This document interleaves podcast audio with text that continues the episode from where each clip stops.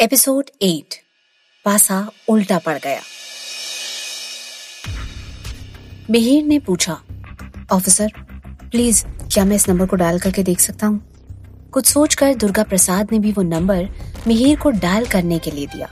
मिहिर ने number dial किया और स्क्रीन को इंस्पेक्टर दुर्गा प्रसाद को दिखाते हुए कहा, ये रहा कातिल का नाम। दुर्गा प्रसाद हैरानी से बोला, मुग्धा शर्मा? मिहिर गुस्से में बोला जी हाँ मुझे तो पहले से ही इस मुग्धा पर शक था। उसी ने मारा है मेरे दोस्त को। रॉनी ने मुग्धा को कॉल किया था।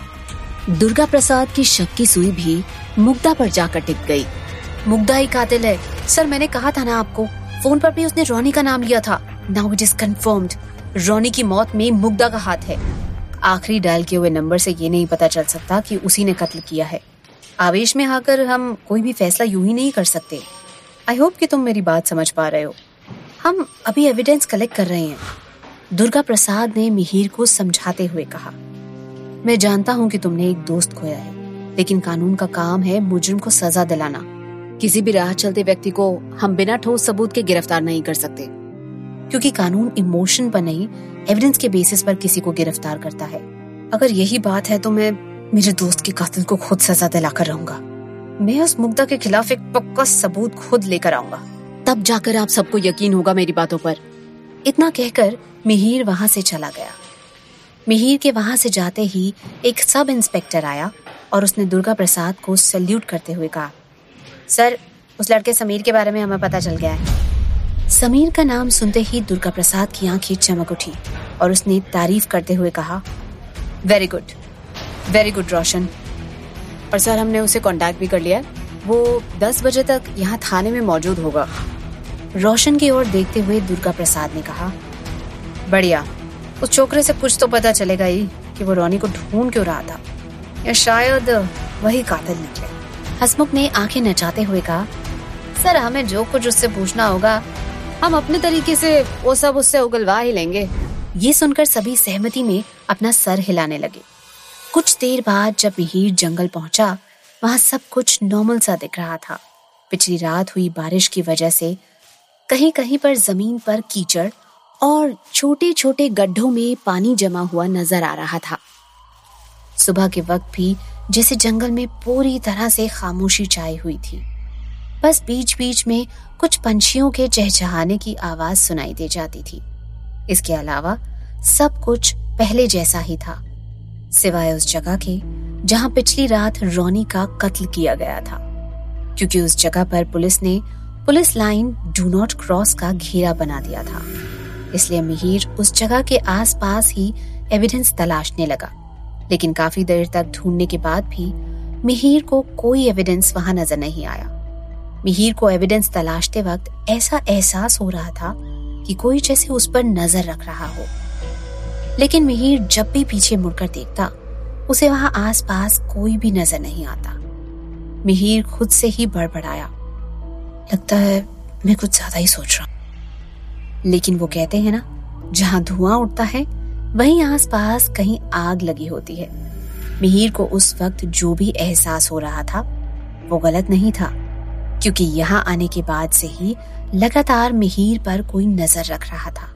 लेकिन वो जो कोई भी था वो मिहिर के सामने नहीं आना चाहता था।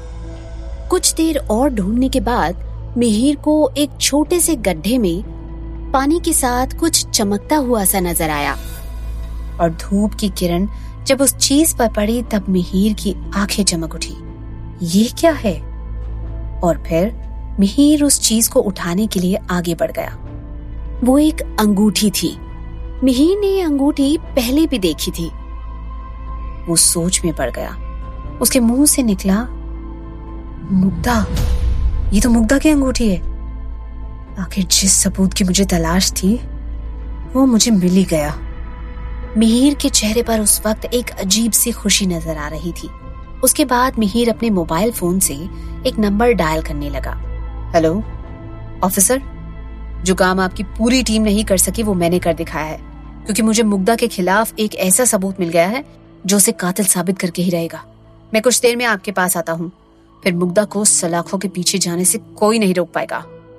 वहीं दूसरी तरफ़ मुग्धा घर से निकलकर कहीं जा रही थी और एक घर के पास आकर मुग्धा ने डोर बेल बजाई। दरअसल मुग्धा रोनी के पेरेंट्स से मिलने आई थी। उनसे रोनी की मौत को लेकर सॉरी कहना चाहती थी, क्योंकि पिछली रात से ही बहुत ज़्यादा गिल्ट फील करने की वजह से मुग्धा खुद को संभाल नहीं पा रही थी। इसलिए उसने सोचा क्यों ना रोनी के पेरेंट्स से मिलकर ही सब कुछ बता दिया जाए। फिर चाहे उसका जो भी अंजाम होगा वो भुगतने को तैयार थी। लेकिन जैसे ही दरवाज़ा खुला रोनी की माँ अपने सामने एक लड़की को देखकर चौंक गई। कौन हो तुम? भर्राई हुई आवाज़ में आशा ने पूछा। रात भर रोने की वजह से उनकी आवाज़ भारी हो गई थी। जी, आंटी, मैं रोनी के कॉलेज में पढ़ती हूँ। मेरा नाम मुग्धा है। मुग्धा ने धीरे से रोनी की माँ से कहा। वही मुग्धा का नाम सुनते ही आलोक वर्मा भी जल्दी से दरवाजे के पास पहुँच गए। तुम चले जाओ यहाँ से। सब तुम्हारी वजह से हुआ है। तुम्हारी वजह से हमारा बेटा हमें हमेशा के लिए अकेला छोड़कर चला गया। क्या गलती थी उसकी? सिर्फ़ यही ना कि उसे तुमसे प्यार हो गया था? प्यार करने की अच्छी सजा मिली उसे। उसने हमें तुम्हारे बारे में बताया भी था। लेकिन अब कोई फ़ायदा नहीं, क्योंकि जैसा तुम चाहती थी ठीक वैसा ही हो गया। मिल गया ना सुकून तुम्हें? यहाँ भी कोई कसर बाकी रह गई है। अब क्या तुम हमें भी मार देने के लिए आई हो? आओ, मार दो हमें। हम आधे तो मर ही चुके हैं अपने बेटे के साथ। अब तुम हमें पूरा ही मार दो। अंकल, आंटी जी, प्लीज़, मेरी एक बार बात तो सुनिए। मैंने कुछ भी नहीं किया। और ना ही मेरी वजह से उसकी जान गई है। हम तुम्हारी कोई बात नहीं सुनना चाहते। जिस दिन पुलिस को तुम्हारे खिलाफ कोई सबूत मिल जाएगा तुम जेल की सलाखों के पीछे होगी। तभी हम दोनों को और रोनी की आत्मा को सुकून मिलेगा। इतना कहकर भड़ाक से आलोक वर्मा ने दरवाज़ा मुग्धा के चेहरे के सामने बंद कर दिया। Uncle aunty! मुग्धा काफ़ी देर तक दरवाज़ा खटखटाती रही लेकिन किसी ने दरवाज़ा नहीं खोला। मुग्धा मायूस होकर जब घर जाने के लिए वापस लौट रही थी तभी मुग्धा को अननोन नंबर से कॉल आया। Hello miss Mugdha? मैं दुल्हनगढ़ पुलिस स्टेशन से ऑफिसर दुर्गा प्रसाद बात कर रहा हूँ। हमें तुमसे रोनी मर्डर केस में एक ज़रूरी पूछताछ करनी है। तुम्हें अभी के अभी पुलिस स्टेशन आना होगा। और ये रिक्वेस्ट नहीं मेरा ऑर्डर है। ऑफिसर दुर्गा प्रसाद के इस तरह के रवैये को सुनकर मुग्धा शॉक्ड रह गई और सोचने लगी आखिर मुझे पुलिस स्टेशन पूछताछ के लिए क्यों बुलाया जा रहा है? कुछ देर बाद जब मुग्धा पुलिस स्टेशन पहुँची, उसे वहाँ ऑफिसर दुर्गा प्रसाद के अलावा भी कोई और नज़र आया। उस वक्त मिहिर खा जाने वाली नज़रों से मुग्धा की ओर घूर रहा था।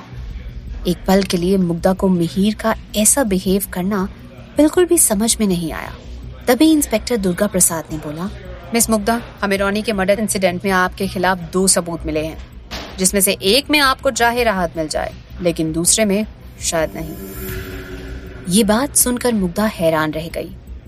मुग्धा ने प्रोटेस्ट करते हुए कहा, लेकिन मैंने तो कुछ भी नहीं किया। दुर्गा प्रसाद ने कहा, खैर, वो तो ये दूसरा सबूत ही बताएगा। कॉल डिटेल से हमें मालूम चला है कि आखिरी बार रोनी से आपकी तकरीबन एक मिनट तक बात हुई थी।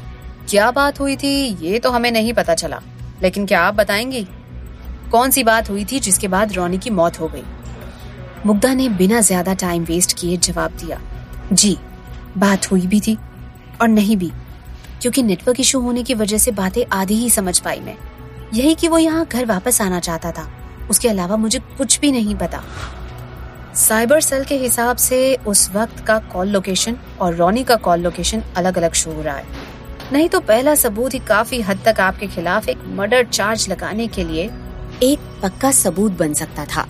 लेकिन लेकिन, आपके खिलाफ मर्डर इंसिडेंट पर जो दूसरा सबूत मिस्टर मिहिर को मिला है, वो एक ऐसा सबूत है जिसमें आपको शायद रिहाई नहीं मिल सकती थोड़ा वक्त लेकर दुर्गा प्रसाद ने आगे पूछा तो क्या मैं जान सकता हूँ कि आपकी डायमंड रिंग इस वक्त कहाँ है?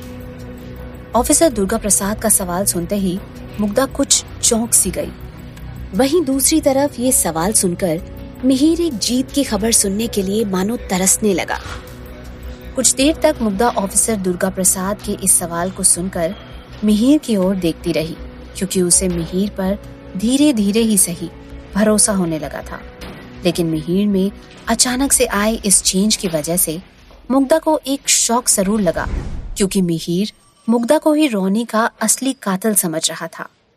आगे मुग्धा ने बिना ज़्यादा टाइम वेस्ट किए सीधे अपना बाया हाथ उठाया।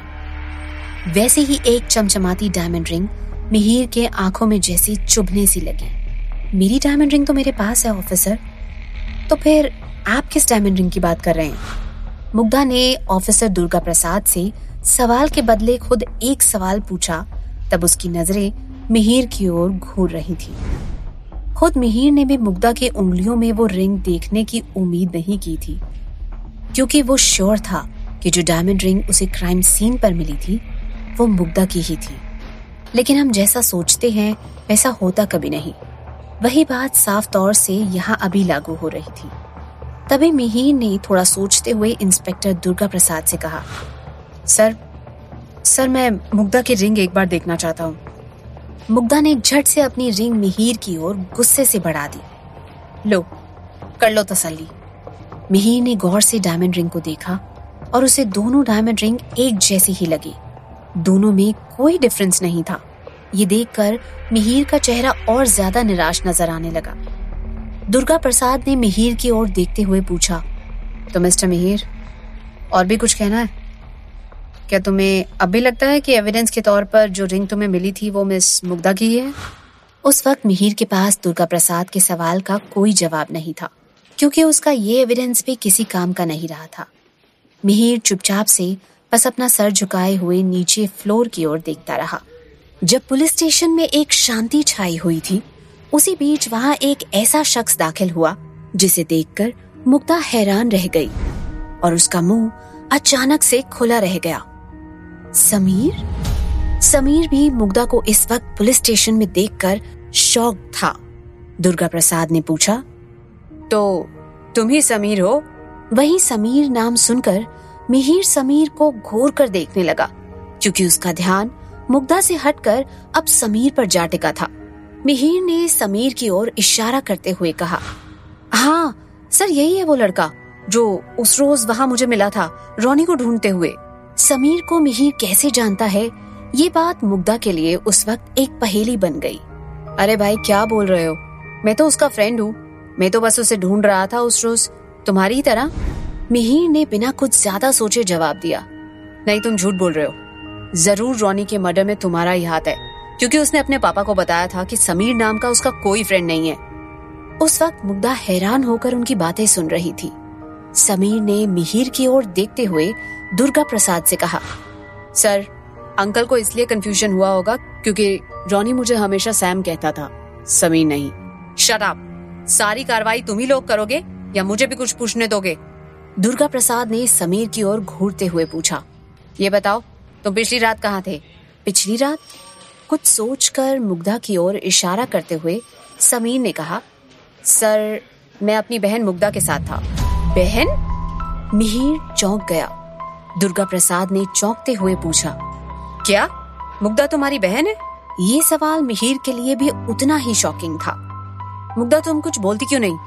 समीर ने मुग्धा की ओर देखते हुए पूछा, जी सर, समीर पिछली रात मेरे ही साथ था। हम लोग बाज़ार गए हुए थे।